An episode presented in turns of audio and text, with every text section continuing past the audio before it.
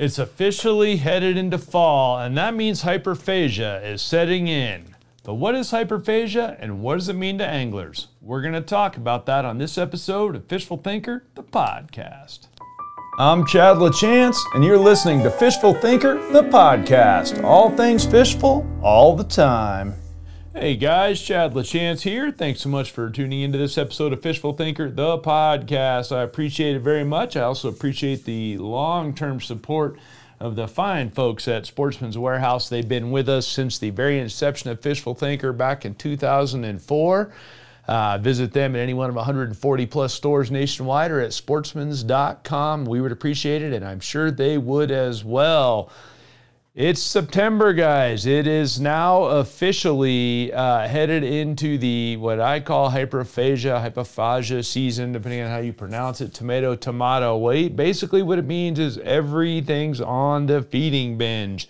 If you live somewhere where it gets cold, animals and fish are starting to think about feeding up. It doesn't matter if we're talking about bears or we're talking about bluegills or whatever, everything's talking about feeding as they prepare for the long winter lean months that are uh, inevitably coming. And the Farmer's Almanac, regardless of what you feel or don't feel about the accuracy of that, they're calling for a very cold winter. I'm of the opinion that animals understand that I think they get a vibe on that. I'm not sure that they've called their weatherman per se, but they, I'm of the opinion, understand the big picture of what's coming. And with the cold summer we've had and the rain we've had this year, and I don't know where you're listening from, but here where I live, it's been the coldest and wettest summer that I can ever remember, and for sure the wettest uh, officially. So, it's a, been a major deal around here. I have a deck on my house attached to my house that normally is so hot you can't leave a pair of flip flops out there because the heat will curl them. And this summer, I literally have um, some sort of moss growing on the deck because it has been wet more than it has been hot and dry. And that's going to change up a lot of things this year because there's a tremendous amount of food available to everybody involved. Uh, and when I say everybody involved, I mean fish and game because when you get a tremendous amount of moisture in the system, it runs off the hillsides and washes nutrients into the lake, especially in areas where there's been fires and things like that in the past. Uh, again, a lot of nutrients get released. The more moisture that comes down, the more nutrients that get released from the natural system. And I'm not talking about the yucky nutrients that you get from lawns and things like that in metro fisheries or, or farm runoff. I'm talking about more natural nutrients coming off the mountains around Colorado. Uh, the also that means all that moisture means that the berry bushes are going to be big for all the game out there uh, for the birds the bears the deer the elk uh, the seed crops are going to be really big. The vegetation that grew uh, all the forbs all of that got really big this year. A lot of food out there and there's going to be a lot of stuff for various things to eat. And as anglers hyperphagia is a blessing and a curse because typically it occurs at the time where the bait fish are at their highest numbers. So it's just starting right now, and it will get bigger and bigger and bigger as we head closer to ice in. What starts to taper hyperphagia off, and hyperphagia is a, a specific term that, that references the increase in feeding characteristics of just about anything out there. It's a scientific term.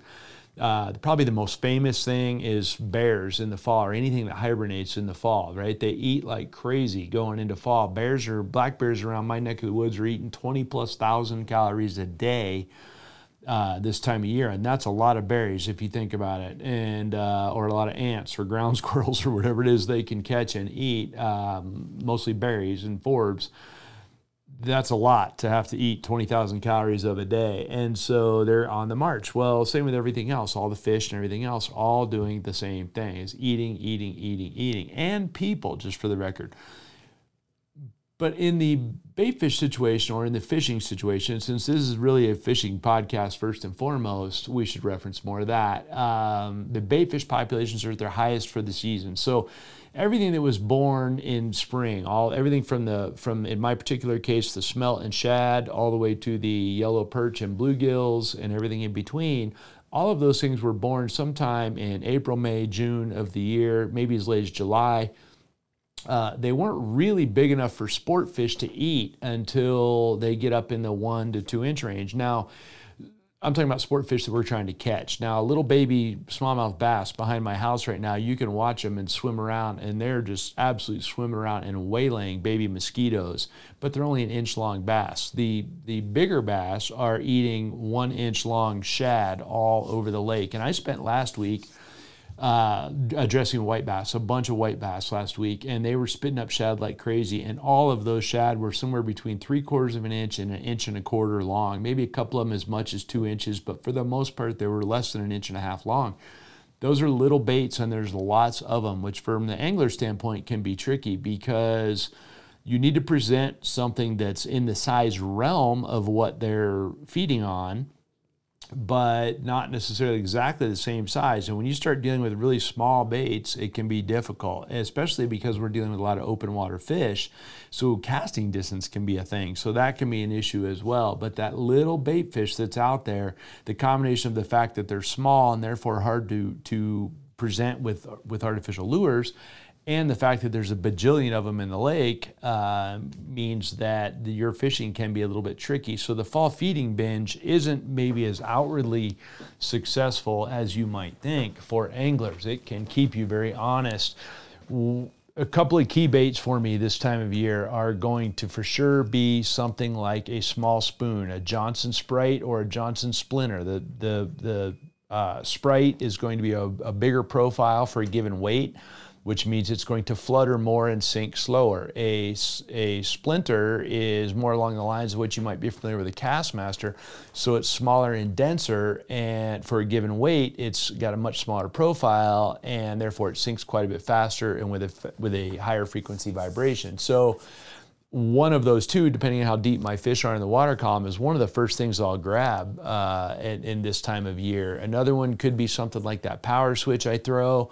A lot of, you'll have to look that one up. It's not one that's easily describable, but it's basically a hybrid jig. Uh, it's a jig with the lead head molded inside of it and more centrally located instead of on the front. So the bait's horizontal. It's a very good open water bait. It's available inch and three quarter, two and a half, and three inch sizes again, all of which uh, are in the realm of what we're dealing with in the fall. If you're fishing on yellow perch, a lot of those are going to be in the one and a half to three inch range as well. Uh, excellent bait fish, uh, but again, they're on the small end and there's a lot of them. So to mimic that can be a little bit tricky. If you're a fly guy, this is an excellent time of year because those small flies can be really, really deadly on fish that are feeding high in the water column, which a lot of them are doing at this time of year. So the fall feeding binge probably benefits fly guys and light tackle anglers more than others, at least when we're talking about western reservoir type stuff. Now, a couple other things that could be considered the fall feeding binge could be any one of the spawn cycles of the fish that spawn in the fall. So, in other words, brook trout, brown trout, and lake trout are all fall spawners, uh, as our Arctic char, which we have in a couple of our lakes around here. Fall spawners means they're dumping eggs in the fall, which means that all the other fish in that lake or river are going to feed on those eggs. That's how eggs work. You drop your eggs and I'll eat them, and then when I drop my eggs in spring, you can eat them, and that's just how eggs work. Uh, can be a, a, interesting to fish around those because the feeding binge that happens when, say, brown trout are spawning, the rainbows will come and beat on their eggs. Same thing with the with the brookies. Uh, lake trout, uh, when they're spawning, rainbows will come and beat on their eggs as well. And again, the lake trout will return the favor in the spring. The other thing lake trout will do is come up shallow and eat browns that are spawning uh, in the mouth of rivers. So that can be a key thing as well. But the big takeaway from all this, when I'm nine minutes in this podcast, and the big takeaway is that at this time of year more than any other, big fish are eating small baits for one, and for two, they have a lot of bait uh, available. So those two things come together to make them a little bit trickier to catch, and you'll generally get smaller bite windows. The flip side of those smaller bite windows. And what do I mean by a bite window? I mean an, an opportunity over the course of the day where the where the bite will go really strong typically that's going to be early in the day, late in the day, uh, as in first light or last light, or in the case of, of a frontal condition that's coming in, and they will for sure be tied to moon phases. Spring and fall is when the moon phases, in my experience, have the most effect on the fishing. And I believe it's because those moon phases drive uh, mating rituals and cycles, whether it be animals or, or fish. And therefore, everybody takes advantage of the other stuff that's mating. It's not really any surprise there that everything's weak when it's mating or giving birth. And therefore, other animals, Mother Nature designed it that way and uh, and that's how it's going to go. So you're going to get smaller windows of time over the course of a day that they feed, but when they do feed, they're going to feed like crazy, and they're going to do it on really small baits. The other thing is it may be heavily centered on moon phases. So if I'm planning a fall trip, a, a September, October, November fishing trip, which is why I'm giving you this podcast at this time of year so you can plan. I'm going to go, I'm going to try to plan everything, if at all possible, on the dark moon or the full moon, or at very least a quarter moon, but preferably the full moon or the dark moon. And if, if, if my schedule is such that I can time a fall fishing trip around one of those, that's what I'm always going to do because I can expect that either the fish that are spawning will be uh, available to me or the fish that are feeding on those fish or their eggs will be available to me. But either way, it make, gives me a more predictable scenario uh, is to say, okay, well, on the dark moon in October, there's going to be a whole bunch of brown trout that are shallow and dumping eggs. Well, that means there's going to be them available potentially. Uh, and also the rainbows that are eating their eggs. So that's how I'm going to look at that. Or if you're looking at a reservoir system where there's a river running in it, you'll get fish that'll run up that river, and then there'll be fish that stage with them uh, to either intercept the live fish or their eggs coming back down. But I'm going to always look at that scenario when I'm talking about fishing at this time of year uh, around hyperphagia uh, type fish, fish that are really feeding. The other thing is, this is the time of year where you can count on feeding the fish. And by that, I mean, uh, there's typically a couple ways you can get fish to bite. One, you can feed them, which is a classic fly guy or live bait move, right? Where I take a dry fly that looks exactly like what they're eating and I drift it over the top of them, or a little tiny nymph, or whatever it might be. The key being to make it look as realistic as I can and drifting as realistic as possible so that they eat it alongside the million naturals that they're eating that look just like it. Another way to get uh, those same fish to bite is to get some sort of a reaction bite, whether it be from aggression or curiosity or territorialness or uh, just sheer uh, the predator prey instinct, the, the, the fleeing prey thing. So you got a, a, rainbow trout in the fall and he's eating these eggs one after the other that are coming down from these from these brown trout that are spawning but he will also jump on a great big high speed moving uh, you know, hard plug of some sort or a big streamer fly that comes swinging across in front of him, he's just doing so for a completely different reason. And I don't care why fish bite. That's a running joke of mine. I don't care why they bite.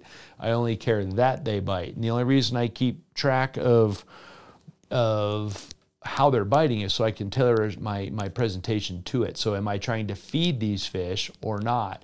When there's an abundance of bait in a system, it can be very hard to feed the fish because you have so much of the same thing around them to uh, for them to eat that it becomes a, almost a impossible thing, right? That's like it's just it's just difficult. Let me, I'll just leave it at that. So what I like to do, let's say I'm fishing around uh, balls of bait, right? So shad or smelt being the classic ones.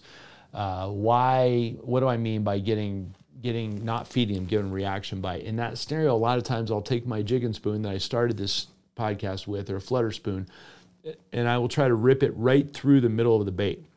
And the, and the point of that being is I'm going to try to scatter the bait fish. So I'll take that, say that Johnson Sprite, which is one of my favorites of all time. A quarter ounce Johnson Sprite uh, is right in the two inch range. I get a pure chrome. It sinks on a very, very erratic, wide ranging flutter, which means it doesn't go down too fast, which means it's perfect for a lot of fish that are feeding on shad high in the water column, wipers, white bass, in, in a lot of cases walleyes and and uh, and smallmouth as well, and for sure trout in reservoirs that have shad in them, which is pretty much all the reservoirs up and down the Front Range where I live. The trout will also take full advantage of those shad. That Johnson Sprite in a, in a quarter ounce is a really good size to mimic those shad as we go farther and farther into the fall. Maybe even the eighth ounce, the small one this time of year. But I will throw that thing out into where either my Lowrance units are showing me that there's bait or where the surface activity is showing me that there's bait with my eyes. Uh, and then I will rip that spoon into the middle of that bait, almost like you're trying to snag bait fish. And then as soon as the bait fish will scatter, and they will invariably scatter every direction away from that spoon, then I kill it and let it sink down on semi-tight line. I like to guard the spoon as it drops with the rod tip. In other words, I don't want the line tight and I don't want to completely slack. I want to drop the rod tip at the same rate that the spoon is naturally sinking on its own, just so I can keep a little bit of a controlled bow in the line. And so I will follow the spoon down with the rod with the with the rod tip or guard it on its way down. That way I have an idea if it gets bit. That's one of my absolute favorite presentations uh, to do when there's bait when there's fish, I should say, feeding on shad or smelt high in the water column. That works very, very well, and it works for a whole wide range of fish. Another favorite presentation of mine uh, can be around the fall feeding binge, will be fish feeding around eggs. Well, when you're getting fish feeding around eggs, in other words, they're eating on trout eggs, being the most common one at this time of year, uh, a crayfish imitation of some sort that's relatively big, it's hard to mimic an egg unless you can drift it in some way, shape, or form and, and get enough fish to notice it. I can't set it on the bottom with an egg fly or, or even a gulp egg or a power bait egg. I can put it high in the water column and hang it under something. Uh, but the problem with that is it's completely unnatural. And yes, a big dumb rainbow will swim by and eat it. But at the end of the day, it's completely unnatural for one, because the eggs sink quite well on their own. That's how they're designed. So hanging in the water column is not what an egg would normally do. Uh, and then the other thing about that is you're hoping a fish will come by and notice a basically static egg in the water columns. I don't like that scenario. That's way too um, sedate for my taste. So what I would like to do is either put like a five or six inch um, fish shaped body or a big crayfish body, either of which on a jig head. And I will rig both of them so that they look like they're feeding. So I will take the crayfish and rig him backwards. Any any good bass guy is going to say, oh, well, you, you the, the, the crayfish moves backwards. He scoots along backwards. Absolutely, 100%. That's how they that's how they go about getting away from something is they scoot backwards. And bass guys have rigged them that way forever, but most other anglers don't even rig crayfish baits of any sort. But I learned a long time ago if I rig it frontwards and then drag it on the bottom to where it looks like it's walking. If you have a crayfish in a tank, which I've had lots of over the years, he'll walk forwards. He only goes backwards when he's in a panic mode. Well, I want a trout to think that he's got the drop on that crayfish. Same thing with my fish body if I do that. So if I'm going to choose a fish body, I want that thing to stand up. I want all the lead to be on the nose so that it looks like the fish that I'm throwing around the spawning fish is eating the egg. So I want the tail of that body to stand up. Uh, so that it looks like it's eating eggs. So I will rig it uh, either on a jig head that will accommodate that, like a football head jig that will stand it upright, a small football head jig, or I'll use some sort of a body that will naturally do that on its own. But I want it to stand up to look like the fish is feeding on the bottom. Same thing with the crayfish. I want him to be walking along nonchalantly, feeding on the bottom, which is what they do when they have an infinite food source like eggs dropping all around them, and not be threatened. Because what I have seen with trout is the crayfish, until they can get the drop on it, get around behind it, they won't mess with them. I have seen lots and lots of instances where little tiny crayfish they will eat, or soft shelled crayfish they will eat like crazy. So crayfish that are like an inch, inch and a half long, no problem. We'll just eat them all day long blue crayfish that are that are molting. They get a very soft shell and they'll turn bluish colors a lot of the times when they're molting, or they'll lose their color altogether when they're molting. Those shells, those new shells that come in, are soft. Trout will eat those as well because the, the crayfish doesn't have as good of a way to defend himself. Or if trout can get behind the full size crayfish, now we're game on. And particularly big trout will get on those crayfish. So I will rig it backwards, rig it weedless, and drag it on the bottom. And I mean drag it. Don't make it leave the bottom. Crayfish does not leave the bottom uh, unless he absolutely has to to flee from something else. So I will drag it on the bottom and be patient with hook sets.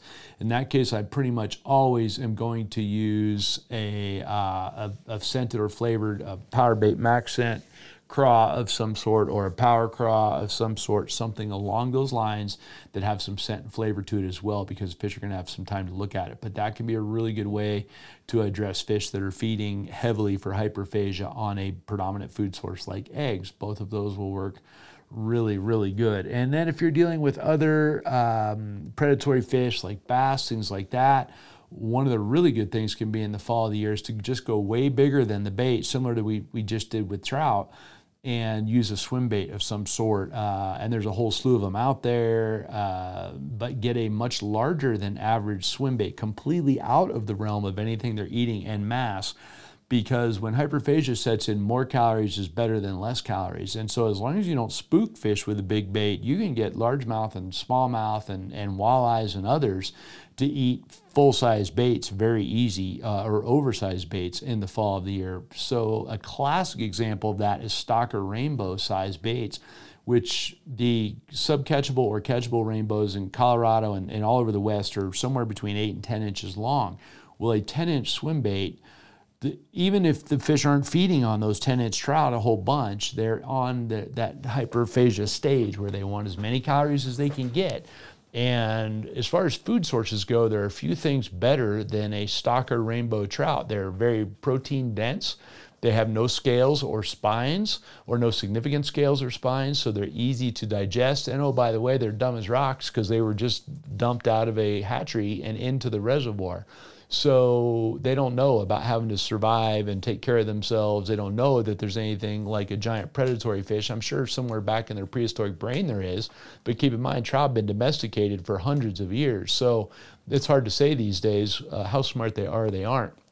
But I can tell you that when they dump a bunch of eight to 10 inch stockers in a reservoir, they aren't very bright and they can get eaten quite easily. And anything that's looking at feeding up, uh, for the fall or the winter uh, is definitely going to take advantage of that food source. And more importantly than that, or, or maybe in serendipitous, it would be a better word, uh, parks and wildlife agencies around the country stock their trout when the water cools in fall uh, and uh, that means that they're being dumped in the system. So other fish that are feeding up now have an abundant food source of these of these rainbow trout. And even if they're not in there in big numbers to where the fish are seeking them down, opportunistically bass and walleyes will key on those. And I've got a picture of a walleye with a 10-inch Huddleston. This is years and years ago.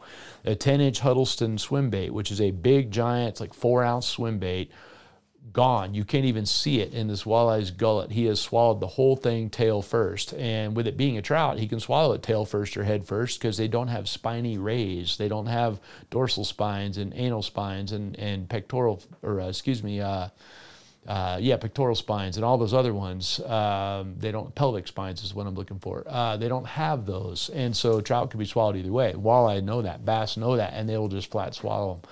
So that can be another really good choice around the around hyperphagia type feeding situation. So again, it's more about uh, the opportunity of feeding them something that they can easily eat and catch, or giving them something they have to completely react to. And the reason I like to rip the spoon, to, to touch back on that, why I like to rip the spoon into bait fish, is that will make the bait fish scatter and that will get the prey or the predator fish's attention. So if there's bass or walleyes anywhere near them, which you typically will see on your graphs, if there's bass or walleyes or white bass or wipers or trout anywhere near those bait fish, when they scatter or panic is when the, the prey fish will know or the predator fish will notice them.